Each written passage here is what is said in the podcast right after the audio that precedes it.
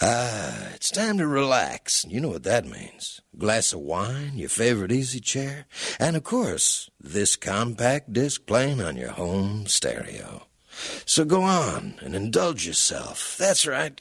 Kick off your shoes, put your feet up, lean back, and just enjoy the melodies.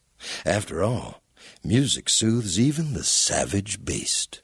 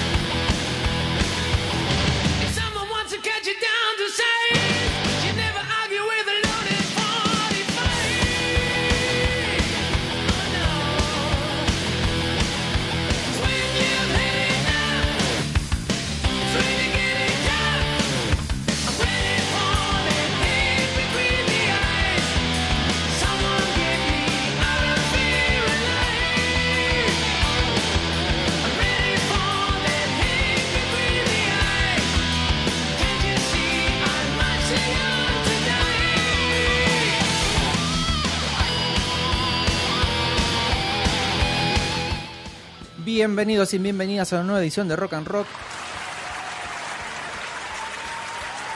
Llegando ya a los 80, Casi, casi. casi. Hoy tenemos el programa número 79. Sí, señor. Nos quedan dos y cerramos el año. Ya está, se Estamos- acabó. Estamos llegando con. ¿Viste cuando haces un viaje último, largo? con que la decís- reserva estamos llegando. Ese olorcito a nafta que decís, che, estamos jugados. Algo, algo ya se está complicando. ¿A cuánto está la próxima estación de servicio? Por favor, que no llegamos y para empujar hace calor. Sí, no da. ¿Cómo lo va a querer Nancy? Muy bien, muy bien, acá. Ahí también, remando. Y sí, en, en Dulce de Leche. Mandamos también un saludo lindo para la gente de Radio Sonia de Santa Fe. Ahí, un Mandamos beso. un saludo para la gente que está ahí del otro lado de la pecera, atentos a los resultados del mundial, el querido Diego González. Operando Manuel Isela y haciendo su magia con la parte de deportes. Hace lo interesante. Ella está siempre muy ocupada. Vicky y Victoria, cuando llega el momento, vengo diciendo tac, tac, tac, mira para abajo y se hace diciendo cara de Yo seria, estoy cara de haciendo seria. cosas, yo estoy haciendo cosas, dice Como, Vicky. como no le veo las manos, dice, estoy tipeando, estoy tipeando, hago como que tipeo, Trabajo, trabajo, trabajo, dice Vicky. como una esclava. Bueno, ahí la Vicky Victoria, beso grande. Queridos y queridas, como dijimos hace un ratito, ya estamos en los últimos tres programas del año, antes del receso, antes del descanso, cuando siempre volvemos a barajar y a dar de nuevo, Así es. como en el casino. Cambio de mazo, esas cartas ya están gastadas. Y sí, y sí. En el día de hoy vamos a abordar justamente un, un disco que cuando analizaba y lo preparaba, en realidad lo preparamos antes de caer con esta Preparamos pestes. hace mil. Es el disco que había quedado colgado. Y bueno, Robert Smith es así, amerita. dijimos, Nos hizo pasar por todo eso, por toda la oscuridad previa necesaria, ¿viste? por la cura. Nos teníamos que curar de Para algo llegar a la cura, tal cual. y aquí llegamos.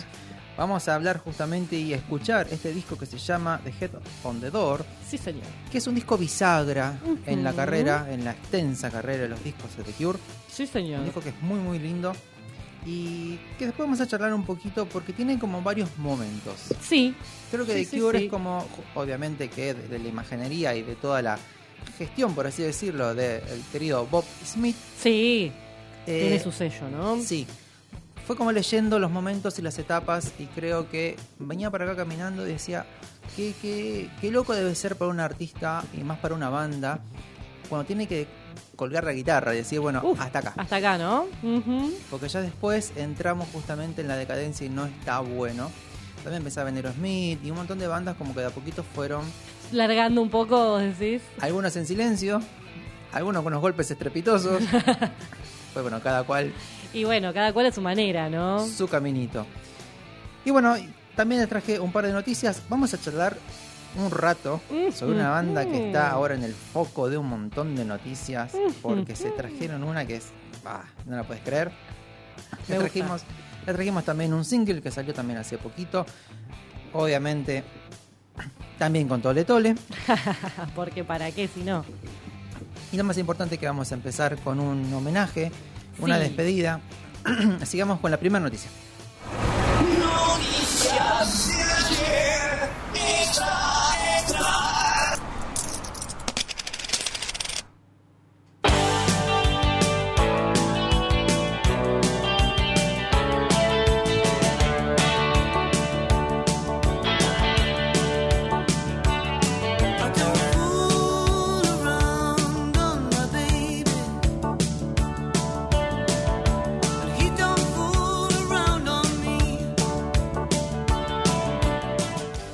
Ahí, estamos escuchando a la grandiosa, esa voz hermosa que tiene, Christine McVie.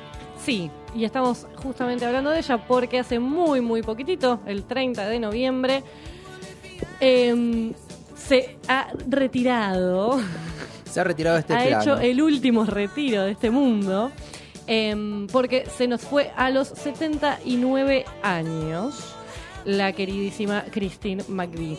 Stevie Nicks y Mick Fleetwood, sus compañeros de banda de Fleetwood Mac, justamente, comunicaron sus respectivos homenajes al respecto de esto, porque ella fue parte de Fleetwood Mac del 70 al 98 como cantante y tecladista, o sea, cuando la banda recién había arrancado, hacía muy poquito tiempo. Tenía tres años nada más y apareció esta chica. Apareció esta chica y se quedó hasta casi el 2000 y en 2014 regresó y se quedó hasta ahora. Claro, en el medio lo que estuvo haciendo fue estos proyectos personales, justamente lo que estamos escuchando, Claro. de su disco solista, muy lindo, súper recomendado. Es un rock folk, soft rock que se llama en realidad, que Sí. es muy tranqui y siempre suena bien. Y tiene mucho la onda de Fleetwood Mac. Si les copa Fleetwood Mac, les va a gustar también esto. Eh, Fleetwood, por su parte, lo que publicó fue: Este es un día en que mi querida y dulce Christine McVie ha emprendido el vuelo y nos permite a los terrenales escuchar con gran expectación los sonidos de ese pájaro cantor. Recordándonos a todos que el amor está a nuestro alrededor para alcanzar y tocar en esta preciosa vida que se nos ha regalado. Parte de mi corazón se ha ido volando hoy, extrañaré todo sobre ti, Christine McVie. Los recuerdos abundan, vuelan hacia mí. Ay, Es que tiene mucha historia, tiene un recorrido de los Fleetwood que... sí, claro, intenso y extenso. Total.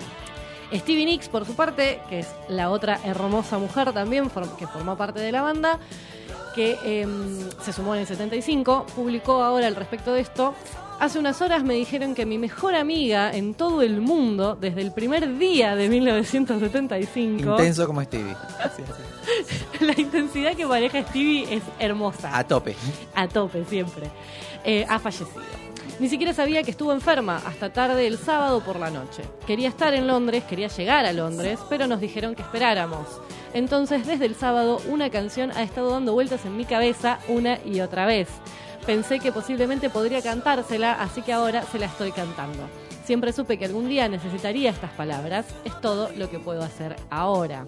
Y ahí compartió algunas letras de la canción de Jaime Aleluya y luego firmó el final de la carta con No me olvides. Es muy lindo porque lo ha hecho de puño y letra. Ay, más tierno. Y de ahí sube la foto. En nombre de la banda publicaron, o sea, ya como agrupación, no hay palabras para describir nuestra triste- tristeza por el fallecimiento de Christine. Era verdaderamente única en su tipo, especial y con un talento sin medida. Era la mejor música que nadie podría tener en su banda y la mejor amiga que alguien podría tener en su vida. Tuvimos mucha suerte de tener una vida con ella, individualmente y juntos apreciamos profundamente a Christine y estamos agradecidos por los increíbles recuerdos que tenemos. La extrañaremos mucho, Fleetwood Mac. Sin lugar a dudas también. Una ternura ¿Viste? todo. Súper sentido y Sí, súper querida, la verdad que Claramente. lo- los Fleetwood, más allá de toda esta turbulencia que han vivido en su historia, en, un- en el año pasado hemos hecho un especial y en algún Sí. momento vamos a traer un poquito más de lo que es esta historia.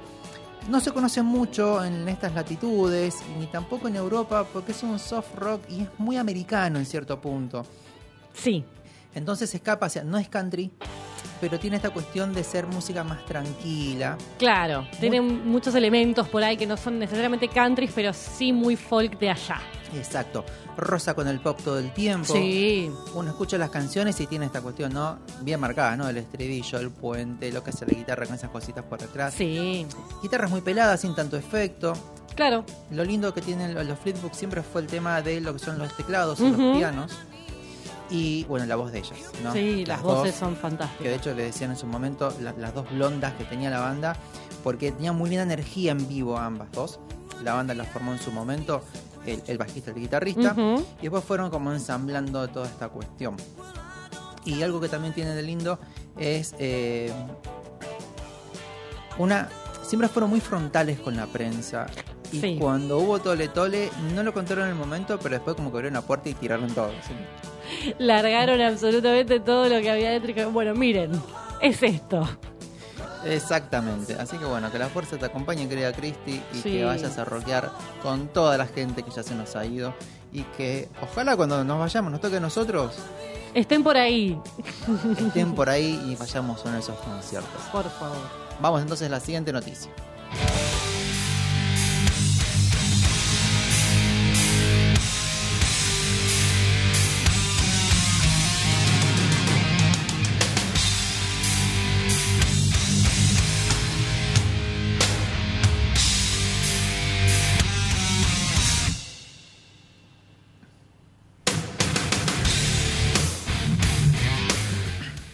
Mientras suena Set But True, Temazo, ¿no? temazo del disco negro de In- Metallica. innegable eso. Innegable.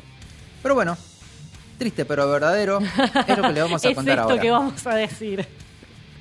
Esta noticia no tiene pies ni cabeza. Eh, yo estoy viendo cosas y, y me estoy poniendo mal de antemano. Todavía Bueno. ni siquiera sé todo. Hace una semanita más o menos que Metallica está en Sí. el foco de todas las noticias. Por un mil motivos cada vez que Siempre muchachos- están en el. Terminan siempre estando en el. No pueden hacer algo y no terminar ahí. Exactamente. Y cada vez que siempre está parte de lo que siempre se dice, no dicen las malas lenguas, Mm, de la parte económica Oh. y marketingera siempre está el les querido copa un montón. Está el tío Lars detrás. Siéntate, querido tío, no es para vos este momento. Así que bueno, cuestión que anunciaron su gira Ujú. 2023, que se va a llamar M72. Sí. Van a sacar disco Ok. y en unos minutitos vamos a escuchar lo que es el nuevo corte. Ah, mira. Porque bueno. esto empezó, el quilombo empezó por un lado y, Y ahora terminó por el- otro. Y va a haber más. Ok. Bueno, cuestión que esta gira que ellos anunciaron, la anunciaron como una experiencia mejorada. Experience Sí. Enhanced sería el término. Bien. Sí, puede leerse como mejorada o también aumentada. aumentado. Eh, en un mundo en el cual tenemos un montón de bandas que están viendo a ver cómo hacemos algo más ecológico, cómo es otra propuesta, que a ver cómo es el mensaje de tengamos tolerancia, Metálica. los pares. Listo. No, Llegó Metallica para decir, chicos, le vamos a ofrecer Todo lo contrario. seis paquetes distintos de entradas. Y uno dice, ¿cómo, cómo, cómo, cómo? Bueno. Sí.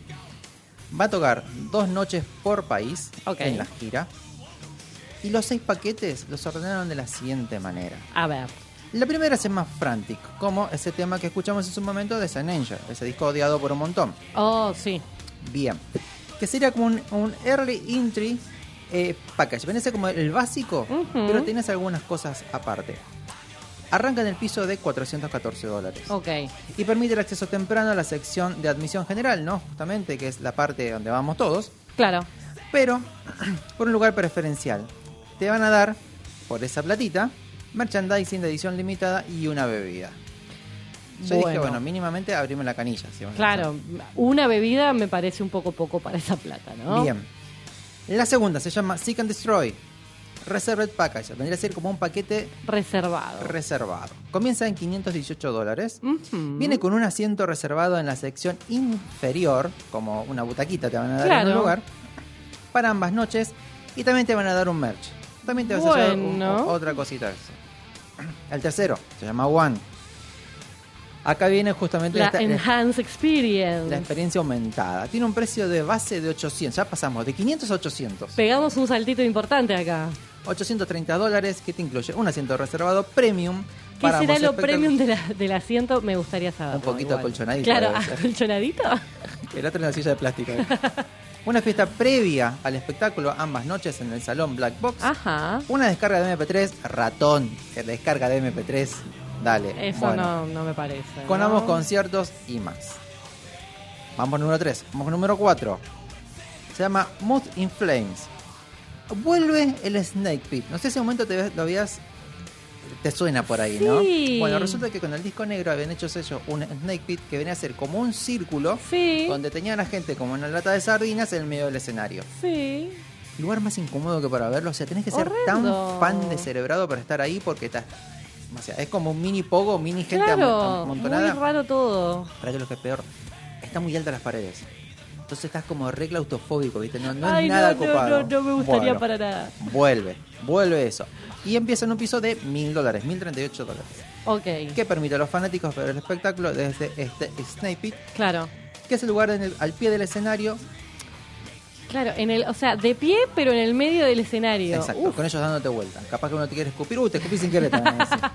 bueno, eh, van a tener también sus, eh, este, el acceso a la fiesta, que mencionamos en el punto anterior, y también más El merchandising, merchandising. y una bebida. Me encanta que te ponen una bebida.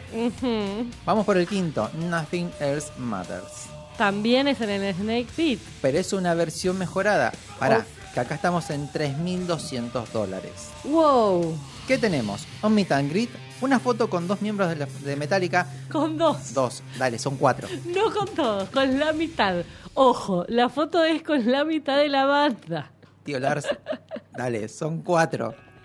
Muy bueno. Bueno, obviamente que no voy a elegir, no lo voy a elegir a Lars. No, no, no, No no, no, no, Lars. no. Bueno, sumado a eso te van a dar, eh, bueno, como le dije, Salvador, eh, al acceso a lo que es la gira de producción dirigida por un miembro del equipo de la banda, o sea, te van a llevar a pasear O por sea, los para lugares. conocer un poco el espacio, como andar ahí todo. medio backstage.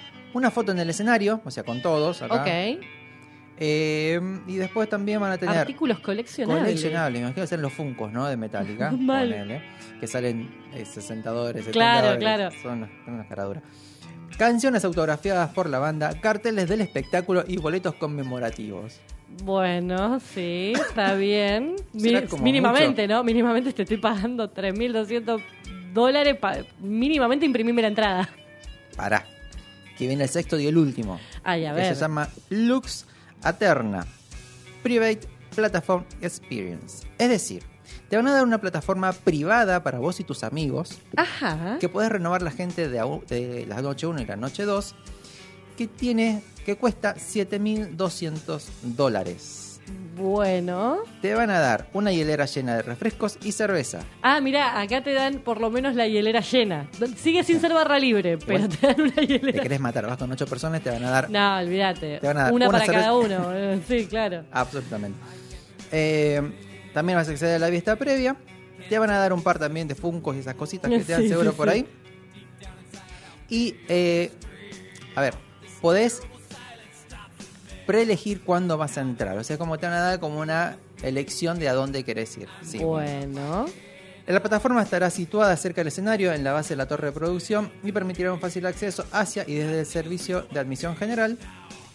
El fanático que compra este paquete se considera un anfitrión, esto sigue, sigue escalando, ¿no? Claro, claro. Que puede tener diferentes invitados en ambas Claro, vos sos el dueño, o sea, vos sos el dueño de esa plataforma e invitas a tus amiguitos. A ver, chicos y chicas, es un palco. Sí, sí, sí, es un palquito. Un palco medio móvil te van a dar. Son unas caraduras.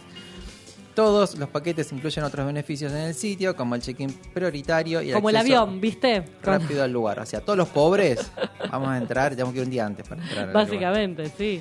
Bueno, este boleto, a, a través de eso, vos podés comprar un boleto adicional que va sea, a tener categoría poniendo más plata. va a tener categoría plata y oro. Con uno te permite acceder a varios conciertos con el mismo ticket Claro. en el país y con el otro a todas partes del mundo. Es decir, si sos millonario y no tenés problema en acompañarnos en la gira, yo creo que lo que el menor de tus problemas es conseguir Sí, los tickets. tal cual. Pero son, mira, son tres niveles. Tenés plata, oro y diamante. Oro tenés espectáculos ilimitados en dos continentes. Diamante tenés que ser para que lo veas a donde te cante. ¿Quién presentó esto? Yo, no sé quién lo presentó, quién lo leyó y lo aprobó. Y no sé quién lo va a comprar. Porque Hay- alguien lo va a comprar. A ver, tiene un séquito de fanáticos, ultra fanáticos, que es como todo coleccionista que se gasta. Seguro, sí. Ahora, me parece un despropósito todo lo que han hecho con los shows. O sea, entiendo que esa es la banda, una de las bandas más grandes de- de- Por del mundo. supuesto, sí, sí, sí. Pero parece como que demasiado. Sí, a, a mí lo que me pasa particularmente, tal vez eh, más con una banda como Metallica, que no es una banda que yo sigo particularmente, pero sí hay discos que me gustan mucho, hay discos que escucho. Y por la época de oro de la banda, si yo la voy a ver, lo que quiero es ir y verlos tocar. Paradita en el campo y listo. No, no, no, no le veo realmente yo Un atractivo. un extra. atractivo extra agarrar y tener un palco, por ejemplo, para verlos desde ahí. Como que, que siento que la, la experiencia de su show es la del show tradicional, justamente, previo a todas estas cosas. Pero aparte el mensaje, a ver, estamos haciendo un esfuerzo enorme por intentar Gastar menos, ¿no? ser pares, estar todos en el mismo lugar. No, esto mucho bueno, mientras más plata tenés, más cerca puedes estar de Nosotros ellos. nos quejábamos del campo VIP y mirá lo que es esto. Ni hablar. Y bueno, como vamos a ir con el tole tole, seguimos con la segunda noticia que sería una extensión de esta.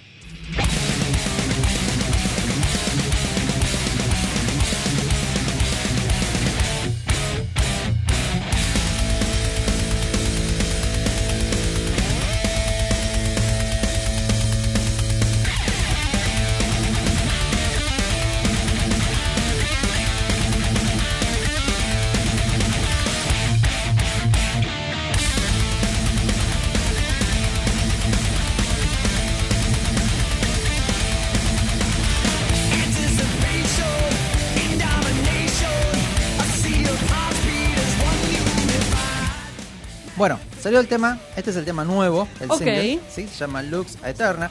A ver, está bueno, sí, está buenísimo. Eh, suena a Metallica de los 80, sí, claramente. Sí, estamos es mucho más. Con un sí, sí, sonido sí. de ese lado, con esa energía, con esa estructura.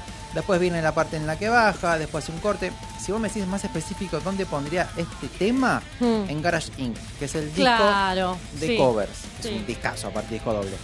Bueno, ¿qué pasó? Obviamente, los fans y detractores, y los fans, como yo, que no le perdonamos una al tío Lars, eh, salieron a criticar justamente el sonido. Yo cuando lo escuché dije, para, para, para, para.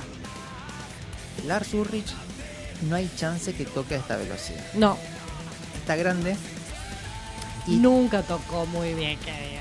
Eso va por otro lado, sumado a que siempre fue, siempre estuvo en tela de juicio su forma de tocar. Sí, tal cual. No. Sí, sí, sí, sí, sí, sí. Pero bueno, no- en vivo uno se da cuenta que le pifió bastante, Claro. que le cuesta un montón ciertos ritmos, porque claro, una cosa es tocar a esta velocidad cuando tenías 20 y otra cosa cuando tenés ahora Más 50 y vale. largo. Bueno, ¿qué pasa? Obviamente que salieron los fans con la bolsa de piedras a decir, che, pará, Eh. otra vez estás lo que se llama recortando Mm. y ensamblando la base de la batería. Y ahí, como ellos ya vienen con un prontuario, porque ahí justamente se cita San Angel con el sonido Bueno, horrible de la Anger batería. fue como una, una cosa que enfureció a todo el mundo. Lo mismo que pasó con el sonido de Unjustice for All, donde le Sí. hicieron todo este bullying a Jason, que era el bajista nuevo, que no se escucha el bajo, pero bueno, también la batería tiene como un sonido medio extraño de fondo. Y resulta que a principio de año, el mezclador Steve Thompson, quien trabajó, escuchate esta, en el último álbum dijo que la batería sonaba como el culo, así. Ah, discúlpenme, pero yo con esto no puedo trabajar. Dijo, Perdón. Me van a echar la culpa a mí, pero yo no fui, ¿eh? Perdón por el furcio, pero canté pri, ¿eh? El sonido de la batería es un asco. Claro, o sea, yo no fui el que hizo las cosas mal. Acá me llegó feo. A mí me pagan, pero no me ponen en los créditos. No quiero figurar ahí. Bueno, sumado a esto que viene justamente de lo que pasó con el disco anterior, ¿no? Donde Sí. Tuvieron problemas de sonido, que en un momento hablamos, con Death Lo, Magnetic he- lo habla, lo han hablado específicamente, sí, del sí, 2008, donde ya había un exceso de recortes de audio, ¿no? Armando sí. Una cosa asquerosa. fatal. Sumado a que se llevaron puesto rango dinámico, es todo Claro, súper claro. chato, suena muy mal. Buah. Así que parece que este va a ser el sonido del nuevo Metallica. Parece que va a venir por este lado, Bueno. no lo sabemos, quizás. Para cerrar, Frank Turner, un, un muchacho que hace eh, folk punk muy interesante, Ajá. tuiteó. La nueva canción de Metallica es bastante buena. ¿Qué pasa con el sonido del bombo? Ahí, ahí, la dejó ahí. Fue directo al hueso. Tiene un sonido de gama alta, como de 16 kHz, o sea, hablando de lo que la frecuencia. Claro. Es decir, lo que está diciendo es, consiguieron que la caja sonara bien ahora, diciendo, ah, ahora pudiste pagar un bombo decente, papelón. Qué papelón. Au- automáticamente fue el tendal de, del hilo, ¿no? Del comentario, ¿no? Sí, claro. Que lo criticaron como un bombo muy simple, horrible, vidrioso, muy chic. Eh, a ver, y el más lapidario fue uno que puso por abajo, tienen tanto dinero y sin embargo la producción es regular. Claro. Creo que ahí es donde va la cosa. Porque si, viniendo de todo lo que vas a facturar el año que viene con toda la movida que vas a hacer, seguís grabando, mezclando mal, sí, me parece que Me parece que lo que tiene también es que Metallica siempre, o sea, hace años que es una banda que no se hace querer. Entonces no se le perdona a una, porque otra otra banda por ahí se manda una cagada así y no le van a saltar a la yugular como a ellos. Pero ellos no se hicieron querer, al contrario. Y al tío Lars, ahí lo tenés. Y claro. El primero. Entonces es fácil pegar. O sea, si tenés ganas de pegarle, es tan fácil encima. Porque hacen todo para que le pegues. Claro, entonces están ahí, se dejan prácticamente. Así que bueno, para cerrar, vamos a entonces el single y nos vamos a sacar Dale. este sabor de boca. Uh, you guys ready? One, two, three, one, two, three.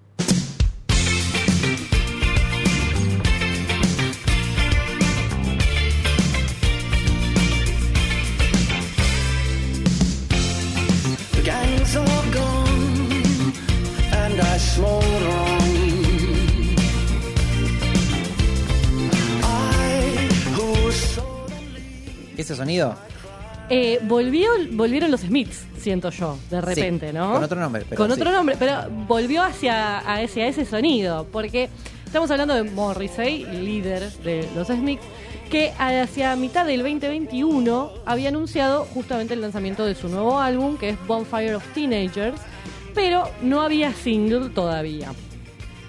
Bueno, este chabón suele dar vueltas, ir, venir, pa, pa, pa, y ahora tenemos esta canción que es Rebels Without Applause, que sería como un, una- un chistecito Claro. al Rebel Without a Cause, ¿no?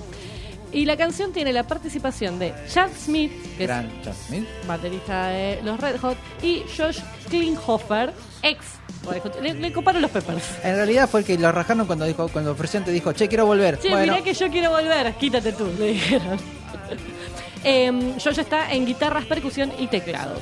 Según lo que anunció el querido Morrissey, tendrá participaciones de Miley Cyrus e Iggy Pop en su lista de 11 canciones nuevas. Bien. Está muy bien. Va a ser publicado por Capitol Records, por supuesto, en febrero del 2023, si no se retrasa nuevamente porque le gusta ir, volver y hacer cosas estamos raras. acostumbrados a que diga se desdiga y nos tiene ahí todos. Y previamente había denunciado que el disco quedaba librado al mejor postor, pero se ve que, bueno, Capitol habrá sido el mejor postor. Para mí esto es mentira. Tranquilamente puede Morris ser. es un tipo que no le creo. Es Puede una ser señora todo, que es no le una creo. señora mayor que no está bien. Cada vez Sí, les sí, varía sí. más y da vergüenza ajena. Te- Sí, te- sí, te da hay como que. un calor, un también es como. Callá la abuela, callá la abuela porque ya está diciendo cualquier cosa. Sacale el micrófono que nos prendemos fuego todos. Sí, sí, tal cual. Pero bueno, así que hay temita nuevo y justo nosotros comentábamos la semana pasada, fuera del aire, estábamos charlando al respecto de Smiths y, y de Morrissey y de cómo Morrissey en un momento se había despegado de los Smiths y había encontrado como un sonido más propio, más personal. Los últimos discos que había sacado iban por otro lado y me parece que acá está volviendo bastante al sonido smitoso. Está volviendo a las raíces, total. ¿No? Así que bueno, vamos a ver qué nos deparan entonces esas otras canciones, Puede esas ser. participaciones. Puede ser un disco para mí, un disco con grandes temas Sí, o algo más de lo mismo. Es que tranquilamente, o sea, te- tiene mucha carrera encima y puede si quiere hacer lindos temas como hizo siempre, o puede hacer algo piola, o sea, que, que- que llame un poco más la atención, digamos. Exacto. Así que bueno, vamos a escuchar lo que queda del tema y cerrando ya este primer bloque y en unos minutitos empezamos ya a disfrutar este gran disco de The Cube. One by one, I saw them stole. Rebels without applause. The gang's all gone, and now I am the only one. No more to give, too late to live. last on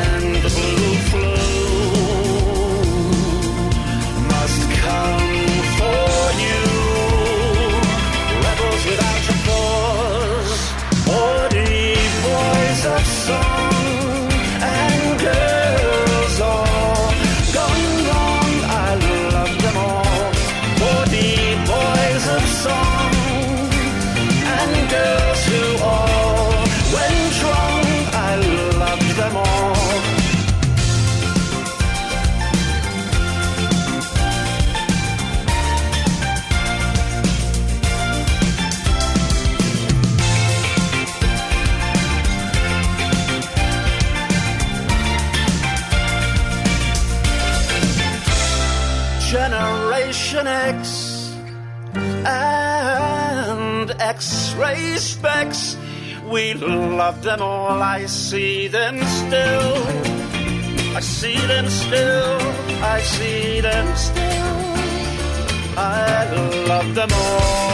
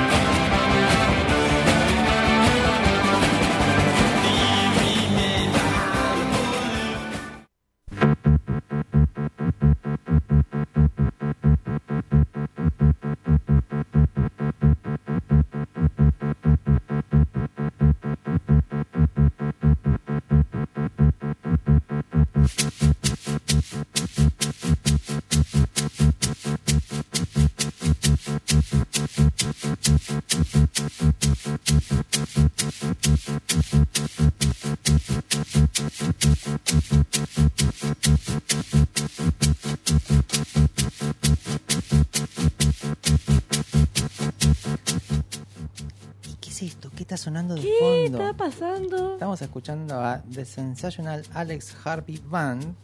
El tema se llama The Faith Healer. Una banda formada por Alex Harvey, un personaje, un niñaco que, que vivió del 36 al 82, Ok. clave a que da falleció este muchacho, que fue un músico escocés, escocés, cuando no las cosas raras vienen de ese lado, de rock and roll. Algo que tenía justamente es, estuvo ahí en el nacimiento del que fue el glam rock, cuando contamos un poquito la historia de Bowie, ¿no? Bueno, uno de los artistas que estuvo también metido en esa mezcla, en esa licuadora Mm. cuando se estaba gestando todo esto, es Alex Harvey. Alex Harvey es uno de estos personajes que admiraba mucho nuestro querido Robert James Robertito. Smith, exactamente. En su, primer- su primer proyecto, allá por el 76, que se llamaba Malice, Ajá. que después pasó a llamarse Easy Cure en el 77, y iba arri- arribando el bochín, De a poquito iba llegando. logra firmar, hacer una audición, logra firmar su primer contrato y a partir de ahí pasa a llamarse oficialmente The Cure, formado en el 78. Claro. En este momento estaba justamente eh, haciendo temas con un, músico que se llama Per Thompson, Ajá. que hacían esto. Estamos hablando del 76, previo estallido de lo que fue el punk. Claro. Bueno, mezclaron a David Bowie, a. Jimi Hendrix, a Thin Lizzy Ok. y este muchacho. Sí, está bien. Y uno dice, claro, ahora empiezo a entender los condimentos que fuiste a sacar de la alacena para darle forma a The Cure. A ver, Robert Smith, Fíjate, perdón, ¿eh? Sí, obvio. que recién está entrando la voz. lo que estuvo antes, ¿No? o sea, sí. The Cure tiene mucho eso, de esas intros largas, una cosa medio ambient, esa cuestión, antes de Exacto. Arrancar lo que es canción. la forma de cantar, ¿no? Los tiempos. Vos sabés que ayer en un momento estaba, dije, bueno, a ver, ¿qué, es esto? Me puse a escuchar así entretenimiento y dije, claro, a ver, son, son temas y canciones y bandas que está bueno escucharlos no haciendo nada. Sí, Porque uno entra en el disfrute y dice, ah, es un viaje por donde va la cosa. Bueno, Robert Smith es un mu- multiinstrumentista a esta altura ya, ¿no? Sí, sí, Toca la sí. guitarra, el bajo, el cello, la flauta, la armónica, teclados. Aparte de que canta con un estilo muy propio, compone y produce. trank, no hace Todo nada. eso. Ha hecho, ha sacado, le ha sacado jugo a un estilo de tocar la guitarra que se llama staccato, Sí, que en realidad lo que hace es cortar la nota antes que termine el tiempo, antes de la siguiente nota. Entonces la, la recorta antes.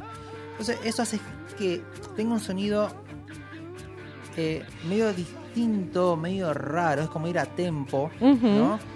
Sumado a los efectos que le ha sacado jugo también a lo que es el flanger, el chorus y el phaser, Sí. todos efectos, todos pedales de la guitarra, que le han dado este sonido de Cure a todo lo que ha hecho este muchacho. Sumado a eso, quien le ha dado esta cuestión, o sea, dicen no las lenguas, ahí las malas y buenas lenguas, Mm. quien le ha enseñado a cantar, a pararse en el escenario, ha sido Siouxsie and the Banshees. por supuesto. ¿Por qué?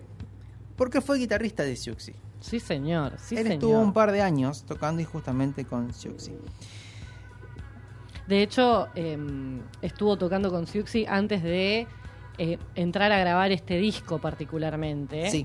Y creo que también parte del cambio que significó para The Cure este disco de Head on the Door tiene que ver con que venía de tocar con Siouxsie.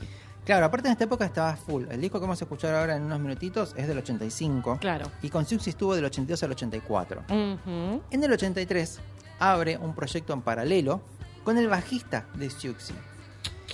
Y ahí se empiezan a decir un poquito las cosas, ¿no? Robert Smith a cierto punto se hace se sincera y dice, no entraba mucho en esa banda. Claro. O sea, estaba ahí, pero no era mucho lo, lo suyo. A ver, artistas, músicos y músicas eh, que estaban generando todo el nuevo sonido de la New Wave. Todo lo que era el post-punk, era todo muy nuevo. Rosaban el- hasta qué punto éramos eh, Joy Division, hasta qué punto eh, nos íbamos para lo que hacía Blondie, hasta qué punto nos íbamos para algo más etéreo. Después el nacimiento de New Order.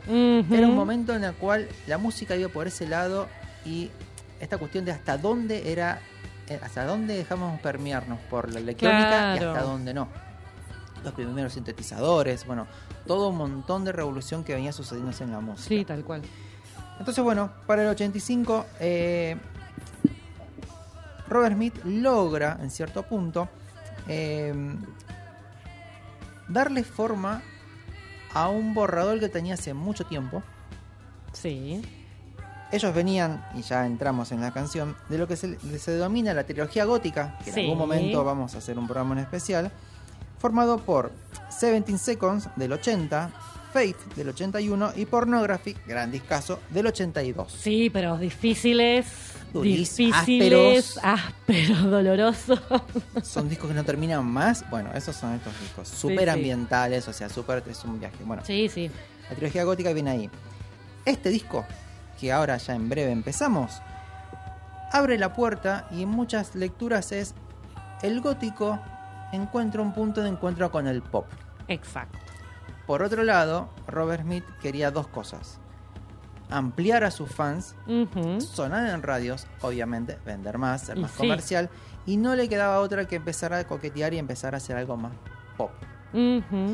Entonces, de esa manera es como nos encontramos con The Head on the, eh, on the Door del 85, cuya composición, y dicho por Robert Smith, es la primera vez que logra, que los músicos logran entender qué es lo que él, qué es lo que pasaba por su cabeza. Sí. Es como que encontró en ese disco la formación que funcionaba para lo que él estaba queriendo componer, entre los músicos y también los productores, ¿no? Y bueno, empezamos. Y sí, porque el primero encima es un temón. Arranca con todo. Sí. Así que vamos a escuchar In Between Days.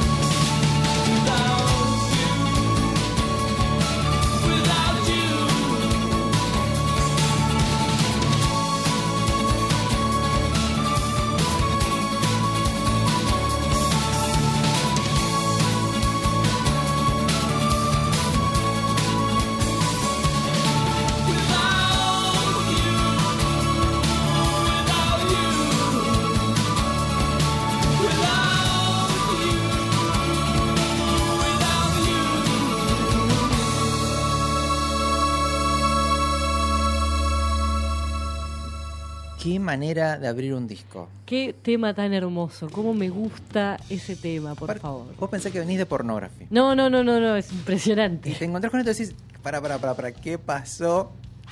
Todo en su lugar, una, tiene una frescura. Creo que a partir de acá le encontró es- esta cuestión de ser triste o melancólico, pero alegre, este, este Ujú. coqueteo entre estas sensaciones que te genera. Y eh, la parte compositiva. Es un disco que creo que tiene una parte compositiva que es sobresaliente, oiga, compuesto 100% por Robert Smith. Sí, sí. Y te das cuenta que lo venía macerando hace bastante, bastante, bastante. Un disco que a lo largo de todo lo que van contando, eh, según él mismo dice, ¿no? Está basado en sueños y pesadillas de su infancia. Sí, me asusta un montón, me asusta un montón pensar que este tipo tenía ese tipo de pesadillas de chiquitito y así quedó, pobrecito, ¿no? A mí Robert Smith, te digo, me da cierta cosa. Si lo tuviera acá en la mesa, ¿de qué hablas? No, no, yo no me animo a preguntarle algo. ¿Qué le me encantaría conocerlo, pero me quedo mirándolo y le digo, Sí, me, decís- me encantan tus discos. Si le decís, ¿cómo estás? No sabés No, la no puerta que vas a abrir. No, ¿Cómo te fue? Por ahí todo lo contrario, ¿no? Se está tomando un té y te dice, bárbaro. Puede ser, ¿eh? Tranquilamente. ¿Por qué no? No vamos a estigmatizar, por favor, al querido Roy, que lo, lo adoramos un montón. Lo que hace es, Sí, me es- encanta. Es, genial. Bueno, así abre el disco. Y por ejemplo, lo que está sonando de fondo, que es Kyoto Song, ya tiene estas cosas. Es mucho más ese otro de Cure también. en, en la onda, ¿no? Se pone más oscuro, ya volvemos otra vez con el sonido, la voz. La voz, el trabajo de la voz es bien, bien ese de Cure etéreo y, y oscurito. Claro, y aparte pensemos que es, es, es inglés, ¿no? Entonces le entendemos, al, al que sabe un poquito, tiene facilidad con inglés, le entendés todo. Sí, es un inglés bien abierto, ¿no? No es el inglés cerrado Exacto. del barrio. Y tiene la cuestión que le mete tanto a esa cámara, a ese, a ese coro, más la forma de pronunciación. A ver, eh, podemos citar a Ian Curtis, podemos Sí. citar a, eh, a- a algunas canciones de Bowie. Tiene como este juego, ¿no? En el cual utilizan la voz para hacer un- una melodía, una Sí. armonía y un sonido particular. Claro, Bowie lo que tenía por ahí es que justamente lo hacía mucho más arriba, ¿no? Mucho más agudo, tenía otro brillo. En cambio, Robert va por otra por otro lado, pero sí. Y te lo tira para abajo, siempre le genera... Y no es una voz grave, No, no lo es. ¿viste? Tiene un timbre, pero te lo pasa de vuelta por debajo de la mesa. Te lo lleva bien a tierra y un poquito más abajo. Sí, y más allá de, de los chistes que hacemos y todo, ¿no? Hay algo que, que es muy claro, que es que justamente trabaja mucho en generar atmósfera. Y la idea de que esto venga de cuestiones oníricas e incluso pesadillescas, tiene un montón que ver con las atmósferas que decide crear. Entonces, hay algo ahí de, de ir por lugares de alguna manera, ¿no? Es que yo creo que si a vos te lo dicen desde el vamos, reinterpretás todo lo que está sucediendo en el disco. Sí, tal cual. Porque le agrega un- una capa de lectura a todo y decís, ah, mirá por dónde va la cosa. Mirá por dónde viene. Y ya es el sexto disco. Ya estos, mucho- estos muchachos eh, ya venían con un recorrido. Sí, sí, sexto disco. Y algo interesante es que es el primer álbum que no es conceptual. No está contando algo a través de todo, no, no te está llevando por, por experiencias. Son canciones Son cada una la propia. Exacto. que fueron eh, ordenadas y acomodadas en un, en un, en un LP. Ujú. Hermoso LP, la verdad, son Sí, uno de sí, mis sí, favoritos porque tiene estas cuestiones de, de mucha música. ¿Vamos a la siguiente? Sí, pero de la ¿Qué siguiente tengo algo que contarte Dígalo. antes de, de escucharla, porque se llama The Blood, ¿no? Pero la inspiración para esta, para esta canción viene de un vino llamado eh, Lágrimas de Cristo, o Lágrima Christi. Y entré en una, porque me puse a buscar qué onda, qué era esto, qué sé yo, y en realidad es un tipo de vino. Es el vino que se fabrica a la ladera del Vesubio, Ajá. en una región de Italia, ¿no? La, la zona que quedó alrededor del Vesubio, que es eh, ha sido, ahora es un monte, ha sido un volcán, Claro. ¿no? ahora está inactivo.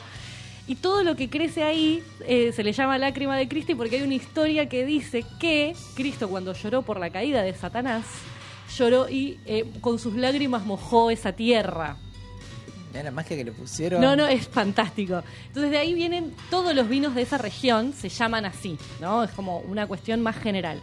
El que él conoció, lo conoció en Portugal, se llamaba así, pero lo que él cuenta es que era un vino barato que tomaba como la gente laburando, que le convidaron uno y que lo que le encantó y lo que le pareció fantástico era la etiqueta, que tenía una Virgen María con el niño en una mano y la botella de vino en la otra. Me encantó. Y eso le re gustó y en vez de eh, lágrimas de Cristo, él lo transformó a la sangre de Cristo, por eso el tema se llama The Blood. Claro. Obviamente terminó teniendo acusaciones de satanismo y cosas por el estilo, porque siempre Y sucede. era la época también. Claro, era mucho de la época de Stranger Danger y todas esas cosas. Y eh, cuando le preguntaron al respecto, dijo: No creo en el diablo ni en Dios, así que es pura pavada. Me pareció muy lindo. Algo que tiene que es muy directo. Es súper directo al respecto de todo lo que piensa. Vos le, por eso te digo, vos le preguntás y te, te lo Por eso hay que tener cuidado. No te va a dar sobre lecturas. Esto es así, tú. Cortito y al pie. Así que bueno, vamos Así a que bueno, inspirado en un vino, Preséntalo entonces. vamos a escuchar The. Blood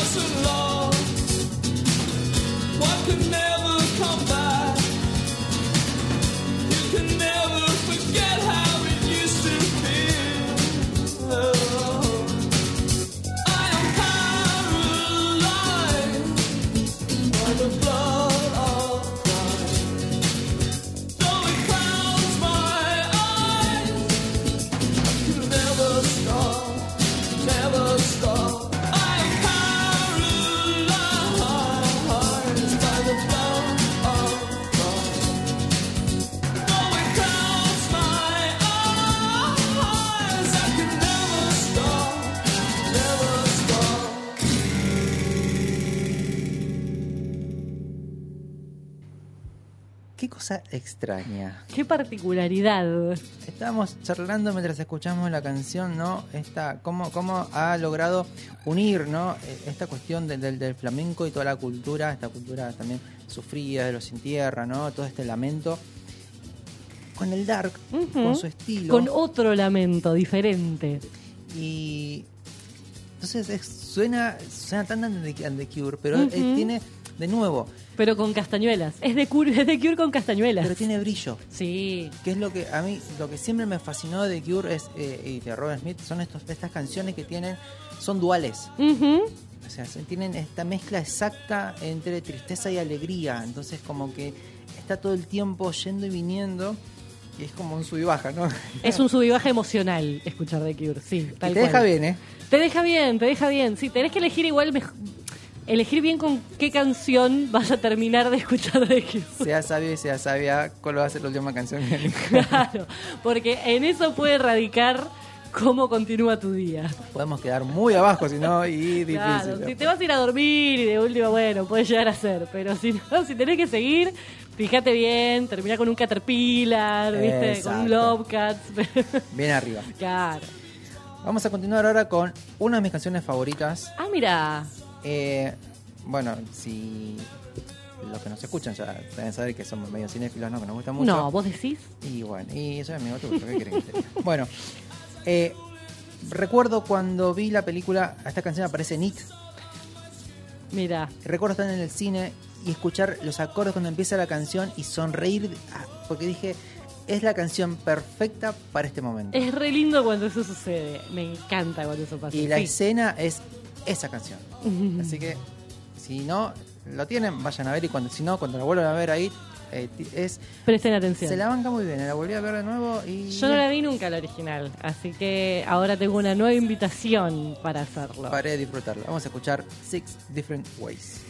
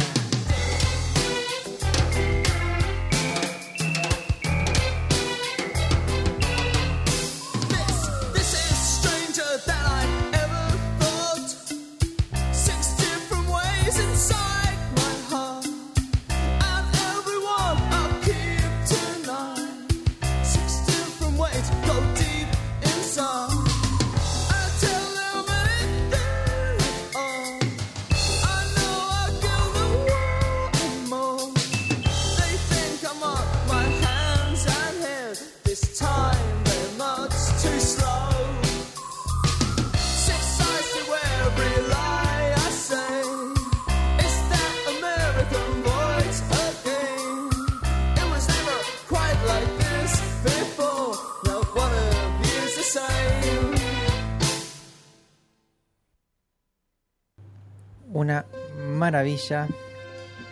Me encanta. Cada vez que la escucho es un viaje porque encontrás soniditos, viste, por el fondo. Tiene mucho, ¿no? Tiene como un montón de, de capas. Tiene capas, tiene esta cuestión que, que es mu- muy de niño, tiene, es como uno lo puede hacer con un piano fácil, esa escalita que sube y que baja, la forma en la que lo canta. Sí, me encanta. ¿viste? ¿Sabes que eh, ahora que nombraste el, el piano, hay una parte de piano, la primera parte de piano que se escucha, que está tomada de un tema de Siouxsie and the Banshees. O sea, tomó prestado, creo que es de un, de un tema incluso en el que él tocaba, o sea, de la formación en la que él estuvo. El tema se llama Swimming Horses, y si lo escuchan, van a encontrar, el tema no es parecido, o sea, los temas son distintos, pero van a encontrar el mismo piano en las dos. Y mm, teniendo en cuenta esto que vos decías al respecto de que acá encontró como la gente que entendía lo que él quería hacer y entendía su cabeza de alguna manera. Este es el primer álbum en el que toca Boris Williams en la batería, que estuvo hasta el 94, hasta el disco Wish.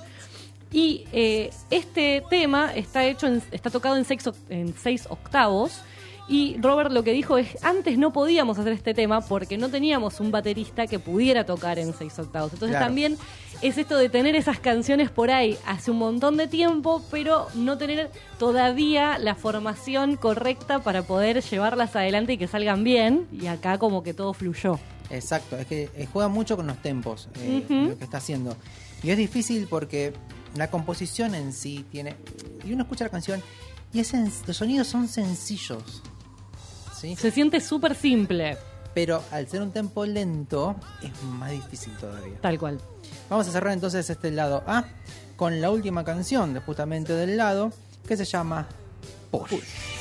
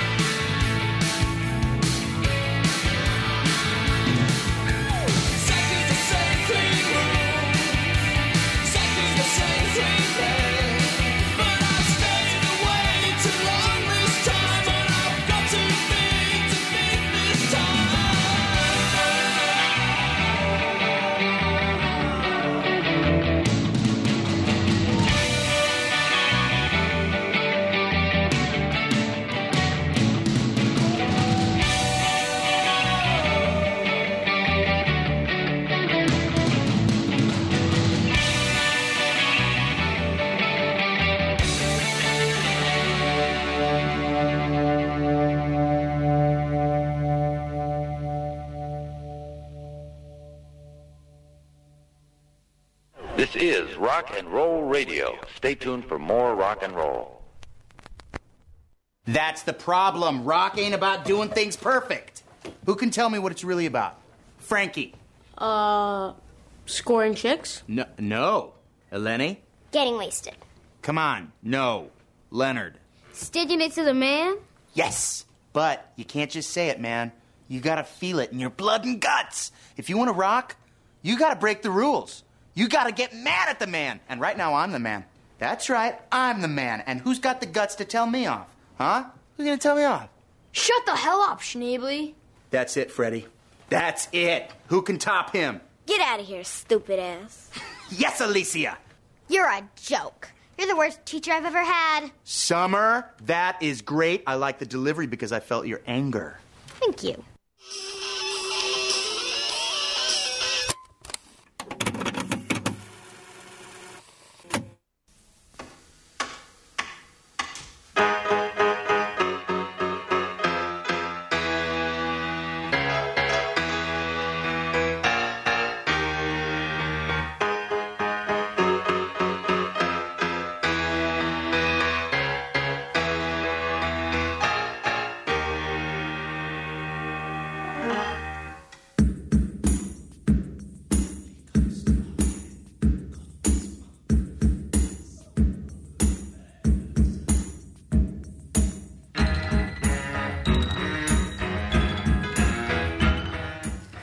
Búsqueda, me encanta la búsqueda de los músicos y decís, claro, mirá dónde fue a probar y lo que fue encontrando. Fantástico. Estamos escuchando The Glow, que fue este proyecto que duró un año nada más, perdón, que fue la banda que tuvo cuando se, en el medio, que cuando estaba tocando con Siuxi, Ok. ¿sí? Entonces, y estaba antes de sacar este disco, ¿no? Fíjate dónde iba encontrando Ahí, cositas, claro. estaba jugando por ahí. Como contaste, Nancy, justamente eh, el tema de los músicos, ¿no? Ujú. En el bloque anterior. Vuelve Simón Galup, Sí. ¿sí? En el Regresa bajo. en el bajo.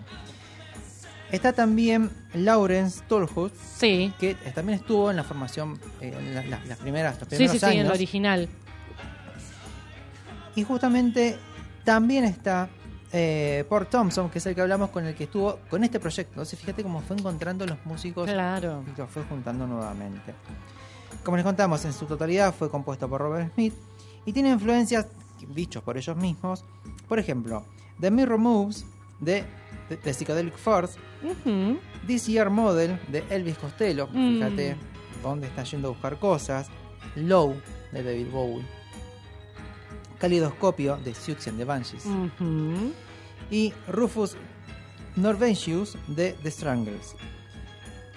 Obviamente que con toda esta mezcla de estas cositas, me encantó una línea que encontré, porque es, que es la angustia conoce el pop, ¿no? Es- fíjate como una nueva forma de contar las cosas, de decir las cosas. Eh, también como les contamos más adelante, trabajó eh, en la producción Sí. Dave Allen, que venía a trabajar con Depeche, con Sí. Depeche Mode y Sister of Mercy. Sí. Todo va tomando color, ¿no?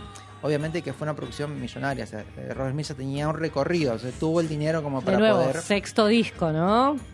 él sabía lo que quería. Y Howard Gray, que venía a trabajar con Simple Minds, 80s, Muy, muy 80. como decís a veces, más 80 no se consigue. No, no, olvídate. Y Robert Smith, por supuesto, metiendo mano en todo porque es el creador de las canciones, ¿no? A partir de este entonces fue que eh, The Cure cobra, ¿sí? como le decimos, sale del mainstream, se hace masivo, llega, se, se expande por todo lo que es Estados Unidos, por lo que es Europa.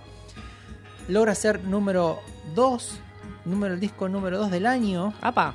Pierde el puesto con quién lo va a perder. Y con The Smiths. Y bueno, está bien. Estaban Sí. ahí. Que habían sacado. Meat is Murder. Meat is Murder, claro. sí, Entonces, sí, ahí por unos votitos, si querés, quedó ahí. Y Pero fue disco de oro, les fue recontra re bien. Y por ese entonces, ya como para ir cerrando y empezar a escuchar la primera canción de este lado B, ¿a quiénes influenció por ese entonces? Y miremos para acá, Stereo. Por- pero por supuesto, ¿vos viste el pelo que tenía Cerati en esa época? ¿De dónde te pensás que lo sacó?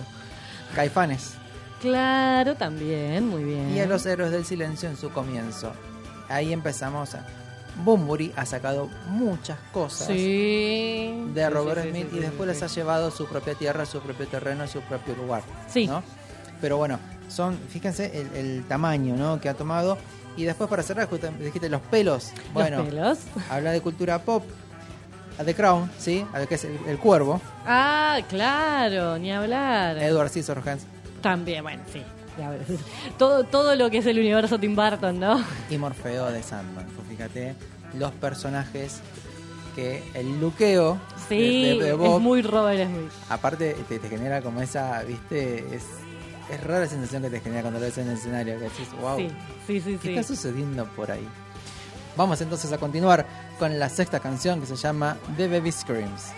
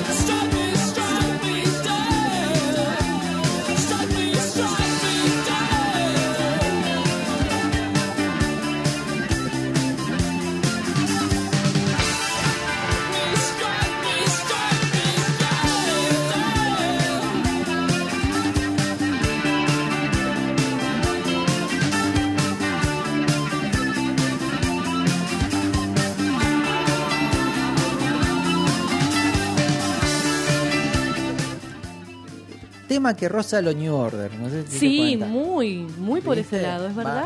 es, es más electrónico esta canción. Sí. Y está bueno porque le va dando matices.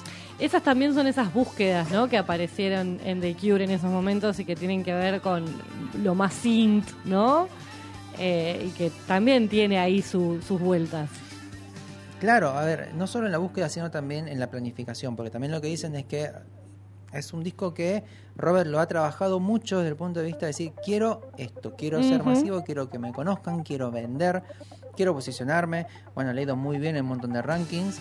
Sí, como dijiste, este fue lo que muchos dicen es como eso, ¿no? La, la puerta de entrada al mercado mundial, principalmente el norteamericano, que siempre a las bandas inglesas les lleva un poquito más de tiempo llegar.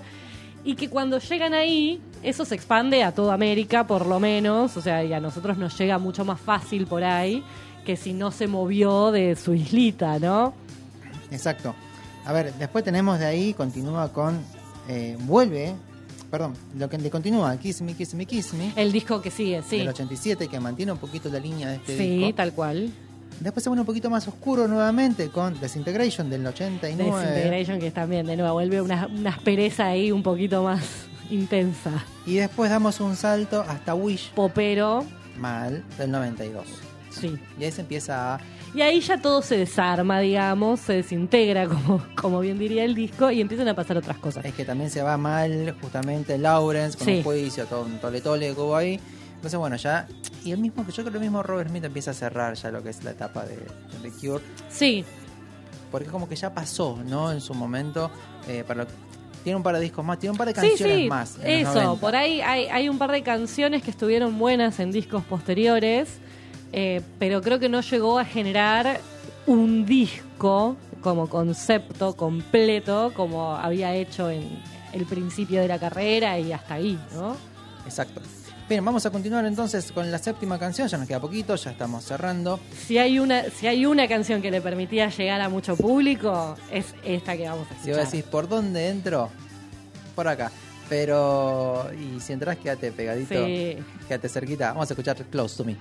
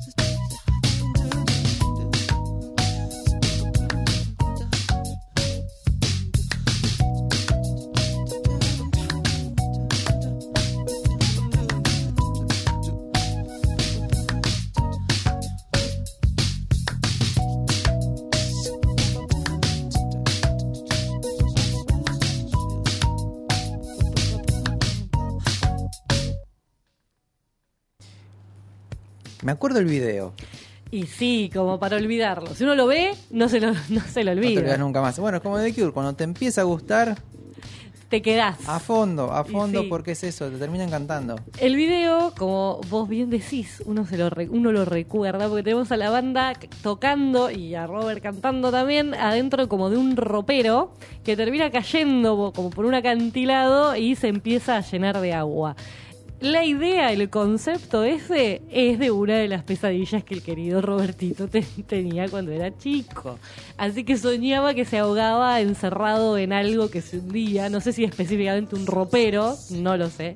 Pero de ahí viene el concepto que le dio vida al video, que no uno no se imagina escuchando de nuevo, ¿no? Esta mezcla que suelen hacer. Una canción que es más arriba, con palmitas, qué sé yo, y un video que es gente ahogándose, básicamente. Sí, es- aparte que, que tiene, el, el- te lo comentaba hace un ratito, e- e- es, es el beat ¿no? Sí. bailable de los 80. Muy bailable, muy ochentoso, y sin embargo después te mandan como cosas así. Digo, por otro lado la cosa. Qué lindo que es. ¿Continuamos? Dale. Vamos entonces con la octava canción. Otra. Son, la verdad, el disco A mí este tema que viene me encanta muchísimo. entonces va dedicado a la querida Nancy. A Night Like This.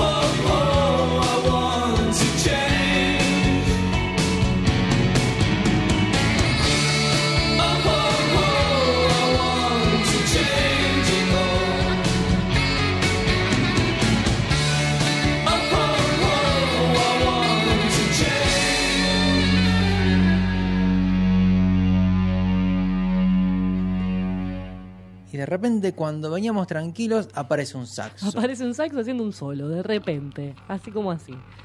Y de nuevo esta mezcla, ¿no? Volviendo a la oscuridad más tradicional, más de curesca. Aparte que empieza más rockero Sí, y después se va poniendo un poquito más. Bueno, la, que suena ahí de fondo, justamente la cortina, re popero de nuevo. o sea, Sí. estamos de vuelta en pleno 80. y de nuevo pasamos de un tema, el que escuchamos, de cuatro minutos y pico, a este de dos minutos y medio. Entonces, como tiene esa- esas mezcolanzas. Y justamente teniendo en cuenta lo que vos decías de mm, cómo venía elaborando las canciones también hacía mucho tiempo, en realidad A Night Like This la tocaron por primera vez en el 76, cuando todavía eran Malice. Claro. Y quedó, quedó cajoneada un tiempo y de repente la desempolvaron para este disco porque era donde le pareció que iba, ¿no? Es que muchas veces pasa eso y lo hemos comentado en Sí. varios programas y en varios, en varios, varios discos, ¿no? Que hay temas que quizás no tienen que ver con la onda o con el álbum o con la banda del momento. Claro. Y quizás cuando hay un movimiento de músicos, de integrantes de, De la banda, repente, ah, esto puede funcionar ahora. ahora puede andar, Sí, tal cual. Tal cual. Bien. Eh, vamos a cerrar entonces con la última canción, ya este lado B. Sí. Eh, ya hemos recorrido todo este disco, este hermoso disco. En algún otro momento vamos a abordar, como les contamos, lo que es la trilogía gótica. Ujú. ¿Qué pasó después de este disco? Tenemos Sí. otro discazo, tenemos dos discos más. Siempre en etapas, ¿no? De Cure Sí, tiene esta sí, sí, cuestión sí, de tiene etapas. mucha etapa, sí. Que lindo porque es como que va, se va reinventando, pero no deja de ser de Cure. Creo que es lo más lindo que, Sí, hay una esencia, hay una esencia que se mantiene. que se mantiene y se respeta. Vamos a cerrar entonces con Sinking, que es la última canción de este lado B. Sí.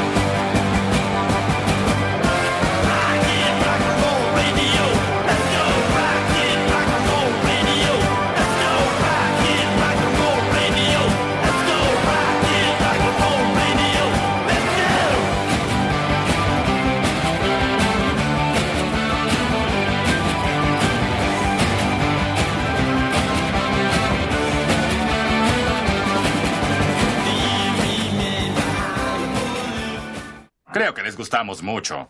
Mande matar a los Rolling Stones. Señor, ellos no son. Obedezca.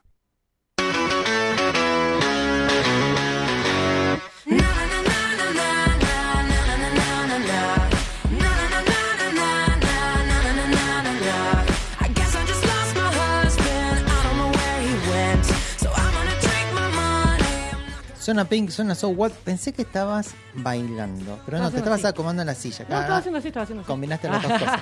Yo puedo acomodarme y bailar a la vez. Eres tan hábil, eres Una tan cosa hábil. de loco. Hay- gente que viene con, con esas características de fábrica y otras que no. ¿eh? es el momento del bonus track. ¿Qué Es traído? el momento del bonus track. Y esta vez vamos a hablar, ¿sabes qué? De canciones que originalmente fueron pensadas para otros artistas. Ajá. No para quienes las conocemos y algunas la verdad es que son bastante icónicas y me cuesta incluso pensarlas en otra voz o en otro estilo. A pedido de, Tenemos de varias, onda. no, tenemos varias cosas. Tenemos cosas que han sucedido de distintos tipos. O sea, hay algo muy común que es existe gente que compone canciones y gente que las compra, ¿no? Y gente que a veces dice que no a eso que le ofrecen y empieza a rotar por distintas manos. Pues y tengo llega una re canción que nadie me quiere Exactamente. pagar. Exactamente. Eh, pero tenemos cosas que han sucedido de distintas maneras, digamos. No Bien. solo por la vía tradicional, si se quiere, sino de distintas formas. Pero vamos a conocer algunos de estos casos en donde quienes terminaron cantando y conocemos eh, la- sus versiones no son quienes originalmente habían sido pensados para interpretar. A ver, a ver. Vamos con la primera.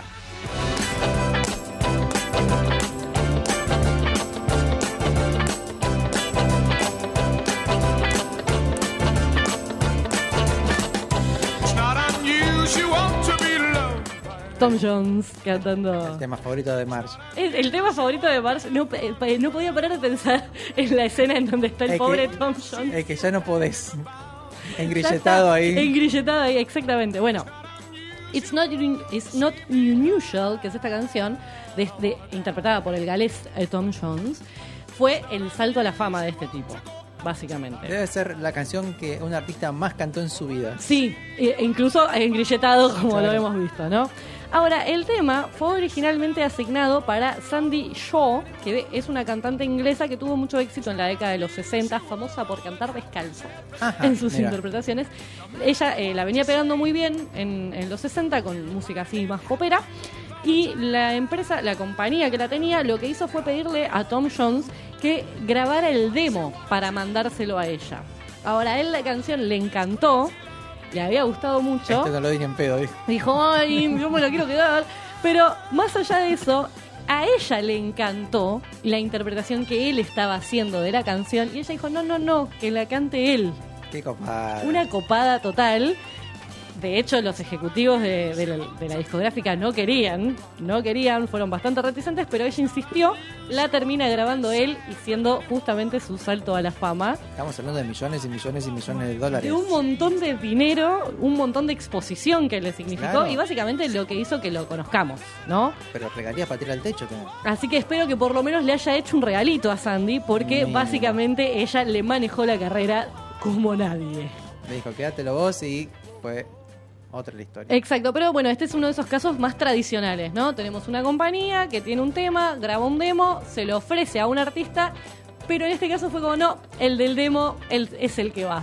Es que hay veces, como cortito así como Sí, para sí, sumar, hay veces que tenés eh, o productoras o los mismos estudios tienen compositores. Tal cual, contratados ahí, Exacto. trabajando siempre para ellos. Porque a veces suele pasar que alguno tiene un disco y le faltan un par de temas y antes era eh, hay que completar el espacio. Exacto, necesitamos tanta cantidad de canciones o tantos minutos. Bueno, esta canción puede ir para vos y la mandaban, ¿no? Vamos al siguiente que es un poquito diferente.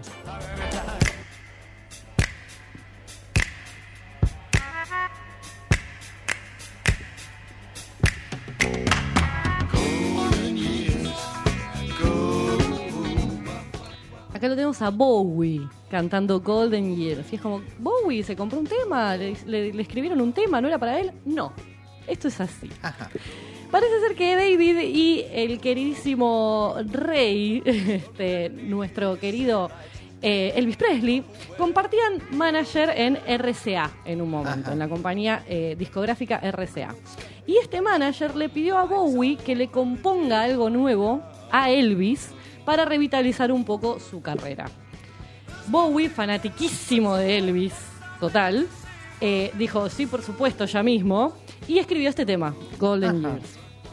O sea que lo escribió con Elvis en la mente y para que Elvis lo cantara. Y Elvis dijo, no, che, a mí no me copa, no, no me gusta, no es para mí, no es mi estilo. Y lo desechó. Por eso merece seguir preso. No, no, no. Nunca escucharon eso. Por eso, ah, no. Eh, así que eh, Bowie lo guardó y lo terminó desempolvando para Station to Station, el álbum del 76, y ahí grabó él su propia versión Mirá. de su propio tema. Con razón suena distinto, claro, porque eh, ti- ti- ti- tiene ese tono más, más de show, más de. Viste que tiene otra de- de- forma. De, club, sí. Incluso esta parte, este, el, cuando canta el Golden Years, tiene una forma medio engolada, más, más elvisosa de De cantarlo, casino, eso, ¿viste? de, de show de casino. Tiene algo de eso, ¿viste? Eh, ¿Por qué? Porque había sido hecho para Elvis Presley en ese momento y no para el propio David. Lo había hecho con otra persona en la mente y se lo tuvo que quedar. A veces puede pasar. Sucede, sucede. Así que eh, vamos a ir con otro que también es medio distinto.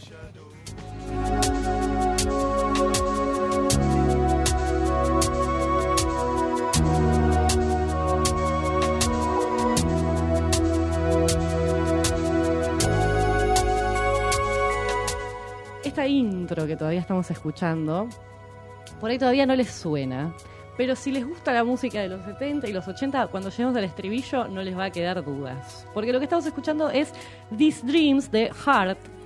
Heart es la banda de Ann y Nancy Wilson, formada por las hermanas Wilson, que se considera la primera banda de hard rock liderada por mujeres, justamente. Wow, interesante. Sí, sí, sí. Ellas se formaron a mediados de los 70 o principios mediados de los 70 y tienen hitazos, como Barracuda, por ejemplo. Ah, ahí está. Vamos O- las pibas, sí, claro. All I Wanna Do Is Make Love to You, que es más balada ochentosa, ¿no?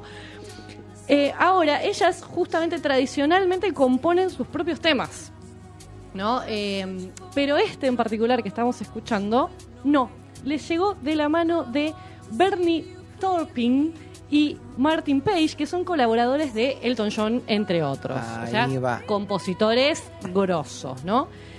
¿Qué, ¿Sabes para quién la querían esta canción o para quién ellos la escribieron? Madonna. No, Stevie Cindy- Nicks. Ah, mirá, Cindy Lauper te iba a decir. Sí, la otra te escuché, te escuché, te, te- te vi venir. Y sí, sí, va para Stevie, total. Escuchaste estribillo.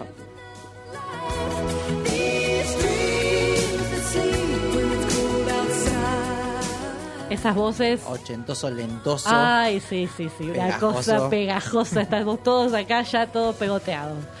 Em, Stevie dijo que no. Stevie la rechazó, no le gustó para ella o no le gustó en ese momento. Y terminó siendo el primer número uno de las chicas de Heart. Wow, y que claro, la pegaron en ese momento, era. La pegaron fuerte con este tema. Ya habían tenido un par de éxitos, pero este las catapultó, digamos, a los charts de los 80, como bien estábamos Pero debe estar en el catálogo de la querida Aspen, un abrazo para Aspen. Pero sí, la pasa, por supuesto.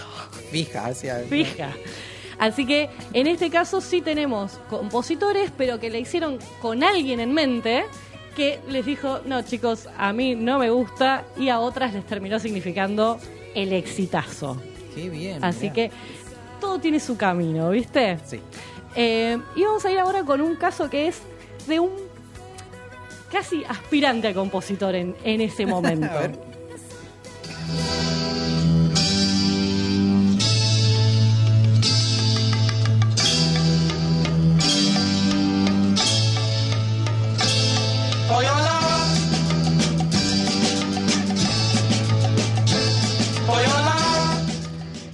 Tema que amo con toda mi alma se llama For Your Love y es de The Yardbirds. Claro.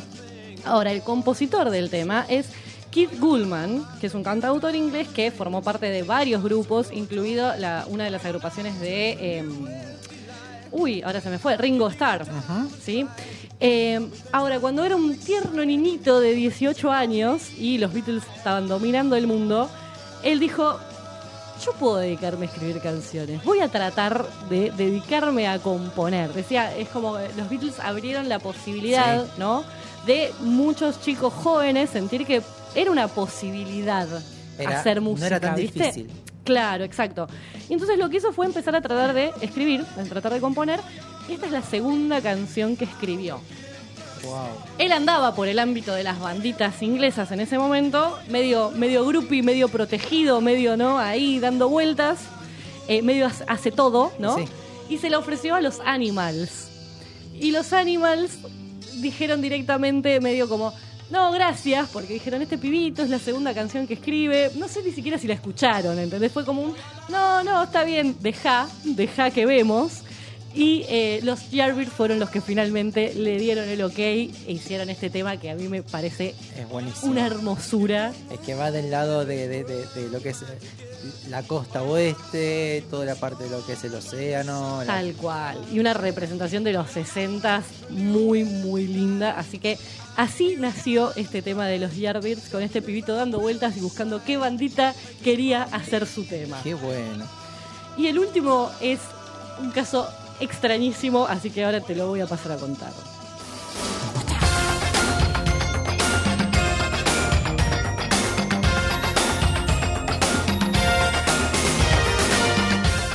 La reina. La presentí, ¿te diste La, cuenta? la- la viste venir, la viste venir. No puede cerrar si no está Madonna por acá. Madonna, Open Your Heart, del disco True Blue del 85. Discaso. Discaso. ¿Para quién te parece que estaba compuesta esta canción? Uf, qué difícil. Casi la decís hace un ratito. Cindy Lauper. Tal Sí, cual. Claro, pasa que Cindy Lauper era mucho más agudo. Lo que... Sí, pero ¿qué pasa? Quien la compuso fue Peter Rafelson, así se llama este señor, y escúchate la historia porque esto es fantástico. Él la compuso para Cindy Lauper porque era muy fanático de ella y quería eh, conseguir eh, hacérsela llegar. Él no tenía todavía llegada a ella. Lo que consigue es un estudio donde grabarlo, grabar el demo piola, grabarlo bien. Bien. Eh, ahora. Aparte es un temón. No, no, es un temón, mal. Eh, en ese estudio, laburando con la gente del estudio, empieza a tener conversaciones, ¿no? Bueno, yo soy script compositor, ¿viste qué soy yo? Así, nosotros estamos trabajando con una serie de demos para una artista que X. se viene. Una artista que se viene, ¿viste? Un artista X, claro. Y él le decía, ay, por favor, no pueden agre- agregar mi canción. No, no, no, no, no, qué sé yo. Pero por favor, agreguen mi canción. No, no, no, no, no. Bueno, está bien. No la quieren agregar. No la agreguen, dijo él. ¿Y qué hizo? Según lo que él mismo cuenta, ¿eh? yo estoy contando lo que él dice. Vamos, váyanos a ver. Se metió al estudio cuando estaba cerrado, medio tipo ahí haciéndose el, este, el que andaba por hacer otra cosa, no sé qué. Agregó su tema al demo. No le puso nada, creo que le puso solamente el nombre, no le puso de quién era porque estaba, o sea, no tenía la posibilidad de hacerlo, entonces solamente lo agregó al final del demo y lo dejó ahí. Y resulta que lo agarraron. Ahora, ni lerdo ni perezoso, cuando se enteró que su tema, o sea, él seguía laburando en ese estudio, cuando se enteró que su tema había sido agarrado para el disco y que el disco era un disco de Madonna, no dijo nada, lo dejó pasar, lo dejó pasar. Cuando ya estaba el disco grabado y estaban decidiendo cuáles iban a ser los singles, y justamente Open Your Heart iba a ser un single como de esos de última tirada, ¿viste? Cuando el ya quinto pasan sexto corte, ya Claro, pasó mucho tiempo. Ya pasó mucho tiempo, ya hace un montón de la salida del disco inclusive, y era como un rec- el, el single recordatorio de que ese disco existía, ¿viste? Claro. Cuando dijeron que este iba a ser ese single, ahí dijo, ese tema es mío. Y le dijeron, no, pero ¿cómo? Si estaba en este demo que es de otra gente. No, no, no, ese tema es mío, ese tema es mío. Empezó a echar la bola. Les mostró el demo original que él tenía grabado y guardado y toda la cuestión. Y tuvieron que darle el ok. Bueno, sí, es tuyo.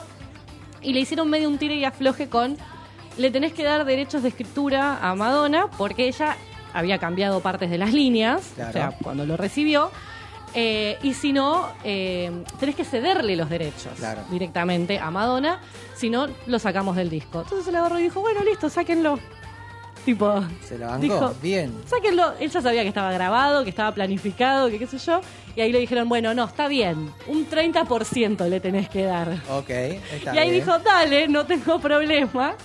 Y se mandó este temón que le funcionó muy, muy bien, que tiene hasta ediciones aniversario ahora. Sí, pero es que es un pedazo de canción Tal cual, y que a Madonna le queda como anillo al dedo. pintado. Así que así fue que este tema terminó en un disco de Madonna. Buenísimo, me encantó. La jugó de ninja y le salió bien. Sí, la jugó de ninja y le salió bárbaro. Así que bueno, a no desesperar que nos pueden llegar a comprar nuestras canciones. Exactamente, bueno, para ir cerrando ya, eh, justamente Madonna muchas veces ah, ya de, con una carrera ya hecha, ¿no? Sí, Ya- ahora, ya señora ahora, Madonna. eh, se ocupa un poquito de, de fa- de favorecer este nexo entre compositores y artistas. Sí. O lo va llevando, no, bueno, y, y facilitar el contacto, que a veces es muy difícil y, y es- está mal cuando ¿viste? muchos son muy recelosos de pasarse, Claro, porque crecen todos y crece la música también, ¿no? Más allá del tema ni hablar. del dinero. Muy bien, llegamos al final de este hermoso programa, ya tocando la puerta de fin de año. Ya, ya casi, ya, estamos al borde. Así que no queda más que agradecerte. Gracias, Nancy. Pero por favor, Gracias, gustazo. operador del otro lado. Gracias, Vicky, que está ahí dando las últimas puntadas de su programa que viene ahora en unos Ya, minutitos. ya mismo. Ya, ya, ya, entrando. Y bueno, a todos los que nos escuchan, gracias queridos y queridas por acompañarnos, por escucharnos, por compartirnos. Recuerden que este capítulo y todos los anteriores están en el podcast favorito. Y nos encontramos en... Veremos en unas semanitas. Pero sí vamos a hacer un gran cierre de año. Sí, señor. Estamos pensando con qué nos vamos a ir de este 2022. Ya están andando ahí las rueditas. Cuídense, cuiden al que tienen al lado, vean el lado más feliz de la vida, más brillante. Y nos encontramos en breve. Gracias por todo y chao. If life seems jolly rotten, there's something you've forgotten. And that's to laugh and smile and.